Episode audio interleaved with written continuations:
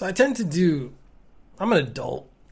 I do adult things. I say I tend to do responsible things every now and then. I thought, you know what, I'm going to do. I'm gonna I'm gonna not uh, drink until the new year. I'm gonna quit drinking. Not quit drinking. So I don't drink that much. I thought, you know, it's been it's time. I got to lose a couple pounds. Best way to do that is to stop drinking for a bit. So I thought, oh, I won't drink until the new year. So that's like three months. That's a good good amount of time. Then I was like, I finished the last bottle of alcohol that was in the house because the easiest thing is to avoid temptation is not to have the thing available to you. So then my daughter and my wife were talking about what is my wife like when she's drunk? She doesn't really drink at all anymore.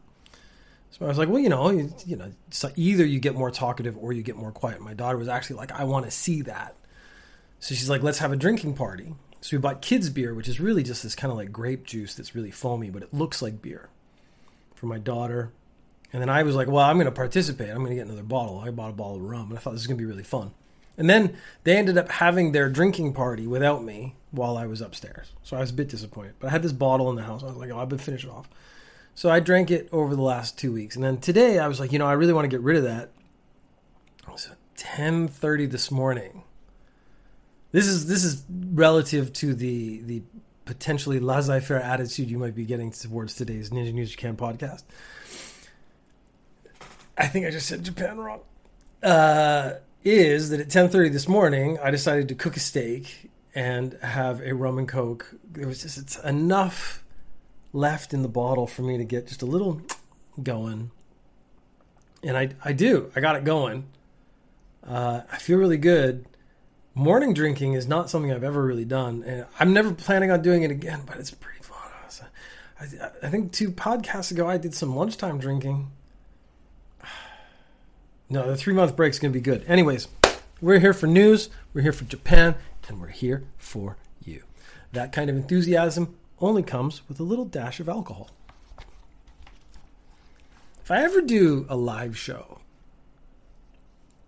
like let's say one of the podcasts or something is really popular, I do a live show. I've thought about it because it'd be interesting. I, I was like, ah, it'd be good. It'd be interesting if you drank throughout the show and either it's going to get better or worse, but either way, it would probably be funny for the people who are watching. Might not be funny for anyone who has to listen to it, but um, sure. We have some updates.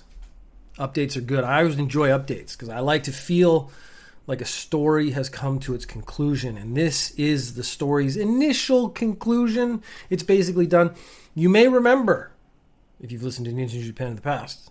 I hope you have, and I hope you will going forward.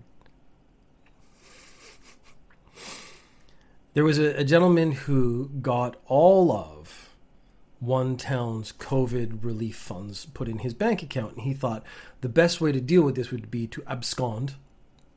So he took the money and ran, and then he he did some online gambling, and then the interesting part was the city was like, we're not going to sue him, we're going to sue the gambling company for facilitating this, and that got him in trouble because the, the gambling company was like, well, we're going to give this guy up real quick, so they got him and he then he promised to pay it all back. He'd seen the error of his ways. It's it's interesting that when people get caught, they often see the error of their ways when they get caught. They don't see it beforehand though. So he promised to pay it back. Well, it turns out that this week he has paid back all the money, the full amount to the town, and apologized on Twitter. So he said, I have caused great trouble to the people of Abu, and I am sorry.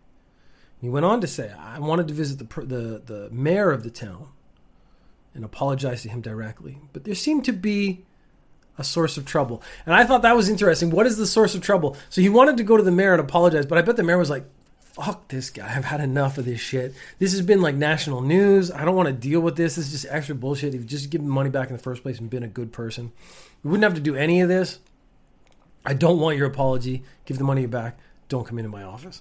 I absolutely could see that being the correct attitude to take on. It is probably the attitude I would take. I'd be like, I don't actually want your long winded bullshit apology because I bet if you didn't get caught, you would not have seen the error of your ways and you would have not given the money back out of the goodness of your heart because at the end of the day, you're a slimy little thief. Perhaps my uh, editorialization of the stories may get a tad more dramatic uh, today, which is a good thing Oh, so Abe's funeral. There have been more protests, and I was, I'm against the funeral, simply because of the sheer cost of it, and that's taxpayer money, and I don't think the taxpayer should bear the burden for an opulent funeral. If they had a small one, a state funeral, I would actually say that's acceptable. If they decided to do a small ceremony. And then, you know, if let's say other countries, so that like world leaders want to come and visit, I mean, they bring their own security anyways. Japanese security would be responsible to a degree. So I think that's fair. Once you get up to billions of yen, I don't see the value anymore. So my suggestion was the family bear the brunt of the cost, and that would immediately restrict how much they'd be willing to do. And if other countries' leaders want to come and, you know, pay their respects, they could contribute the money to make that work. Course, they wouldn't do it. And this is all, this would all be to help it stay, stay self contained. But since they have like access to public funds, they can use as many public funds as they want. That's problematic for me. But then we got to a weird one where uh, 45 of the 47 prefectures will fly the flag at half mast, but two of them won't. And even if you're against Abe, so like I don't have a strong pro or con opinion of Abe because I honestly just don't have a deep enough understanding of his policies to form an opinion. I was reading a lot of articles that were saying like he's really damaged the political system in Japan, which because I don't have a full understanding of that, I can't take a, a proper stance. But this was an elected official, he was prime minister. Lowering your flag to half mast is free. And it's just showing a bit of respect. I don't have a problem with that. When Trump dies, now I am very anti-Trump. I don't believe in what he, he says. I don't I don't believe in his policies. If the states flew their flags at half mast when he dies, I wouldn't have a problem with that. It doesn't cost anyone any money. It's showing respect for someone who held this regarded position. You could even say it's not for the person. You're showing respect for the position they held. And I'd be okay with that. So the two prefectures that are holding out, I'm like, mm, it's a bit much. Um, the protests have gotten hard there was a dude who went and set himself on fire. Now, Ninja News Japan, but an Ninja News Japan doesn't do death so much. I don't know if the guy died. I actually didn't read the full story, but I just know someone set himself on fire, and that is that is a step beyond. I don't think it's worth it. This was perhaps the least surprising story to me. It's actually been going on for about two weeks, and I haven't brought it up because to me it was so obvious. The Olympics. Uh, I am not a fan of the Olympics as a concept because I believe they have strayed from the sort of goal original promise that they made. So it's supposed to be am- the best in amateur sports, and a lot of the people who are in it, I believe, are not amateurs; they're professionals. You could make two things. You could make Olympics and then some other world-renowned thing that is not the Olympics for professionals. I would be okay with that, but they already have that in pretty much every sport. So I just the whole point for me was the, the Olympics were supposed to be promoting amateur athletes, not professionals, and it's like ninety percent professionals at this point, which kind of sucks. But I think no big surprise in the last Olympics in Japan, there have been bribery scandals. Now there's a seventy year old man, and he was in charge of an advertising company, and he was put in charge of a lot of stuff to do with the Olympics. Apparently, he's so he's basically been arrested now but it's just the volume of bribes and charges that are being racked up now that are coming out that actually made this more interesting. He received 51 million yen from a suit company. So they're gonna they wanted like we want to make the clothes for the Olympics uh, that we can then we can slap our name on basically everything in the Olympics. Here's 51 million yen, and he's like, ooh, nice. 76 million yen from a publishing company. Now, I don't know specifically what they did for the Olympics, but I would assume it'd be publishing all the materials, and uh, they'd probably have rights to all the like videos and stuff that came from it. And then the last one that came out, I think it was yesterday, was several million yen, a very non-specific number. But when the numbers previously were 51 and 76, several million yen, I assume, is like another 50 million yen from a toy company so that they could produce the toys for the Olympics, which again is a very big thing. Because essentially, the toy company is going to produce, let's say, a million keychains. The Olympics is going to buy all of them, and then if they don't sell them, that company still makes the profit because the Olympics is responsible for buying for it. So this is like a guaranteed X amount of for the company, which means we can afford to give you 50 million, 1 million yen because we know we're going to make a billion yen by the end of the year off the Olympics. So the, the Olympics is corrupt. I don't think that that's a big surprise to anyone. Uh, I would have expected it, to be honest, with the sheer size and volume of the Olympics. I actually really hope Japan doesn't take on the Olympics anymore. I actually would think it would be really interesting if no country wanted the Olympics. There's a bunch of countries now that used to want the Olympics that don't want them anymore. They don't want the hassle and stuff. I'd be interested to see how that affects the Olympics when it gets down to the point where like no one actually wants the Olympics in their city anymore. The police are putting on a trial system. And at first it sounded really interesting. They were saying we're going to take emergency video calls. So I think young people have like an iPhone. They know how to FaceTime, they know how to FaceTime quickly. So them making a regular phone call to the police may actually be inhibitive. Like there may be an inhibition there because like actually pulling up the phone and dialing may be harder because I've used FaceTime for every phone call I've made in my time on earth. And that is sort of the adjustments that society has to make. People don't realize that, especially old people. They're like, why can't they just do it the way I do it? Why can't they do it the way it's been done in the past? Well, because you're old and, and you're dying and you're going to not exist soon. So what you think doesn't matter. And that's a hard thing for some people to accept. I'm of that old category, but I try to remain understanding of relevance. I will never claim to be relevant. And that's actually the first mistake old people make is they want to remain relevant, they want to remain cool. You're not. You're old and everyone hates you. So I thought, ah, this is good because uh, there was a case. I think it was in America, and it was a kid didn't use know how to use a phone book. So like they were like, okay, you can you've been arrested. You can make one phone call. They wouldn't give him his phone. They give him a phone like a dial phone and a phone book, and he didn't know how to use it because he'd never used one before because he looked everything up on the internet, or he just had everything saved in their phones. And they actually changed the laws because they're like, the right to this phone call is fundamental. Making it accessible to someone is also fundamental to that right. So if we get to a point where kids only know how to make FaceTime calls, then the system should be adapted for those young people so that they can make FaceTime calls. That's what I thought they were talking about. It turns out that's not what they're talking about. Basically, you will be able to upload videos or pictures to the emergency system system uh, after a dispatcher has given you a code, which I think is not going to be particularly successful in a high pressure situation. So I'm in my closet, there's a murderer in my house, and he's searching for me. He's got a sickle. And it's he's he's smashing each door. And I'm so I'm in the closet and I, am dialing. Oh God, okay. And then they're like, well, you know, if you can, let's take a take a video of the room so we can see what room you're in. Because I'm too panicked to speak properly. I'm like, okay, okay. And then they're like, okay, we're gonna give you a code, and it's three one five eight two six seven. You're like, uh, mm, mm.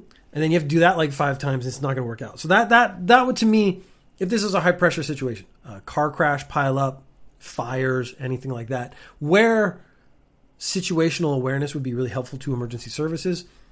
Having to get a code from the dispatcher so you can start uploading your media instead of just connecting directly seems like a again a step blocking efficiency. They don't want everyone just like to suddenly start uploading stuff to them. I kind of understand that but at the same time you probably have to accept on the other end. So just do yeah just do video calls I mean, just I did I just solve a problem that they created for themselves? I think I did. We do a lot of, of weird crimes, uh, and I enjoy them.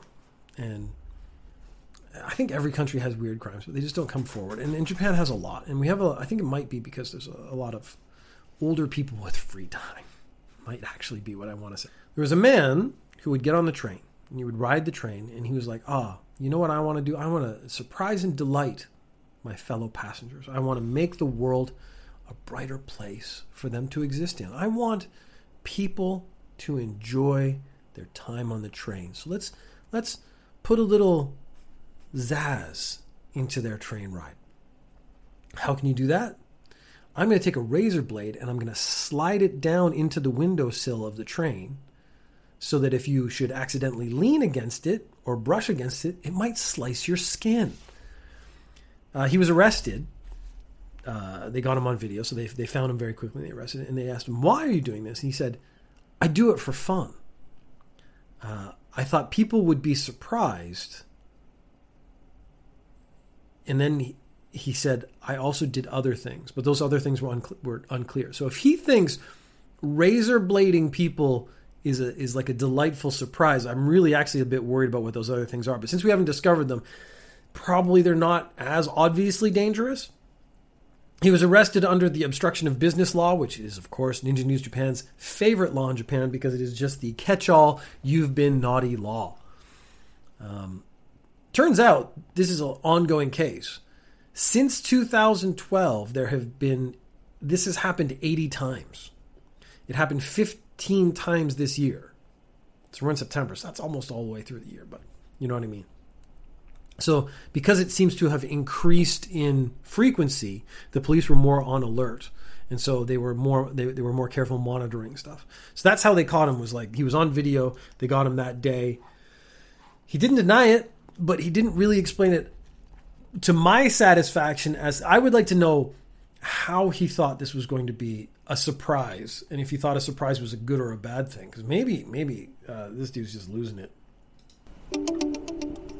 we tend to go through themes and it's unintentional but what i'll do is in the news stories i'll find a theme and then it'll I'll, I'll, actually pick those stories. And for a while it was dudes in their 50s doing creepy gross stuff. And probably a year ago maybe two years ago it was people stealing high volumes of things primarily underwear. Those are that's a cliche japanese weird news story we got a combination of them this time. So I actually, again, I tend to not do underwear theft stories as much as I used to uh, because it's a bit played out and you hear the same thing over and over again. And there's only so many different ways I can be surprised by people stealing underwear. Uh, and then the 51 year old thing, or the 50 year old thing, just kind of ran out. But this guy was 51 years old and he's a newspaper delivery man, which I think means he probably delivers newspapers. Oh, this 51 year old man was a newspaper delivery person, which I actually think means he delivered newspapers in the morning and had free time all afternoon. So, what he was doing is he was following women or going to bicycle parking lots. So, bicycles are a very common way if you live sort of in a city to get around. It's cheaper than a car. It's hard to park a car, and parking is expensive in Japan. Uh, so, he would go to the bicycle parking lot and what he would do is look for women's styled bicycles. So like something with like a baby seat on the back or baskets. And then if the basket had or the woman he had followed had just taken off a raincoat, like a poncho style raincoat, and then folded up and put it in the basket. Japan being such a safe country that people tend to not worry about stuff being stolen from their baskets, he would then steal it. Now he said, and when he was arrested, he said, I got as excited seeing women in raincoats as I did seeing women in lingerie. So that's, he's developed a feeling over time, which I find very interesting. So, of course, he was arrested when he was caught. And they're like, well, you've stolen raincoats. We seem to think you've stolen more. So, of course, they raided his house. In his house, they found 360 raincoats. So this is a news story, but the interesting part of the news in these cases is how the police lay it out. It's my favorite one. So the, what they've done, if you're watching the video, the police have taken all the poncho raincoats that this man has stolen, all 360. Oh, it says 320 on this one, but maybe there's some more. Did I get the number wrong? I have 360 in mine. That's one every day for a year. You got to take some days off. And they get out the blue tarp. Now, the blue tarp is important, but you'll actually notice if you're me, this is on a tatami room, and it actually looks very much like a judo room. So I'm actually thinking they found a local judo hall, and then the blue tarmac mat, you know, sort of contrasts with the green tatami, which is really nice. And then they can lay it out, and you can see they've done a good job. In the front, they have all the sort of same colored, and then it gets more random as you move back. Which is, I mean, it's just a beautiful piece of work by the guy who lays things out. The guy who lays things out is one of my favorite guys in the Japanese police force because he had to sit down and plan this out. Does he want the ones that are the same color at the front of the rows or the same at the back? Why does he have so many that are the same? The theory is that because he's basically stealing from one area, all the women in this area are buying from the same store, and they're buying probably, oh, someone stole my poncho. I'm just going to go buy the same poncho because that one was fine. And so they buy like multiple. So maybe one woman has had like five, six ponchos stolen and she bought the same one multiple times. But this guy, how did he get 360 is actually an interesting question because it turns out he started in 2009. So for more than, well, nine, 10 years would be 2019. So yeah, more than a decade, he's been stealing rain ponchos from women's bicycles. Back in 2009, when this became a thing, the police nicknamed him Raincoat Man, which sort of is a shame because creativity on the part of the police force you know they're not really taking it to the next level they're not they're not really getting enthusiastic with the, the, sort of exciting naming.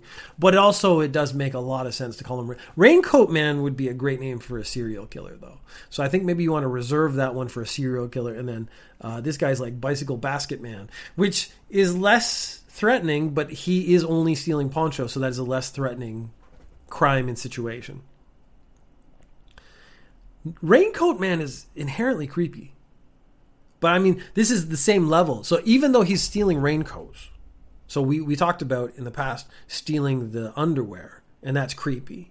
I actually think this is equivalent because he even equivalent he made the equivalency himself. He said, I'm as excited seeing women in raincoats as I am seeing laundry. So for him, this is the same level. So for me, the creepiest creepiness level remains the same, even though it would be to me a non-sexual outer garment. Anyways, I mean, this to make the news, if I want to put like a positive spin on it, is one of the things I've said this in the past. In another country, someone stealing 300 ponchos wouldn't even make the news, which actually goes in a way to show just how safe Japan is.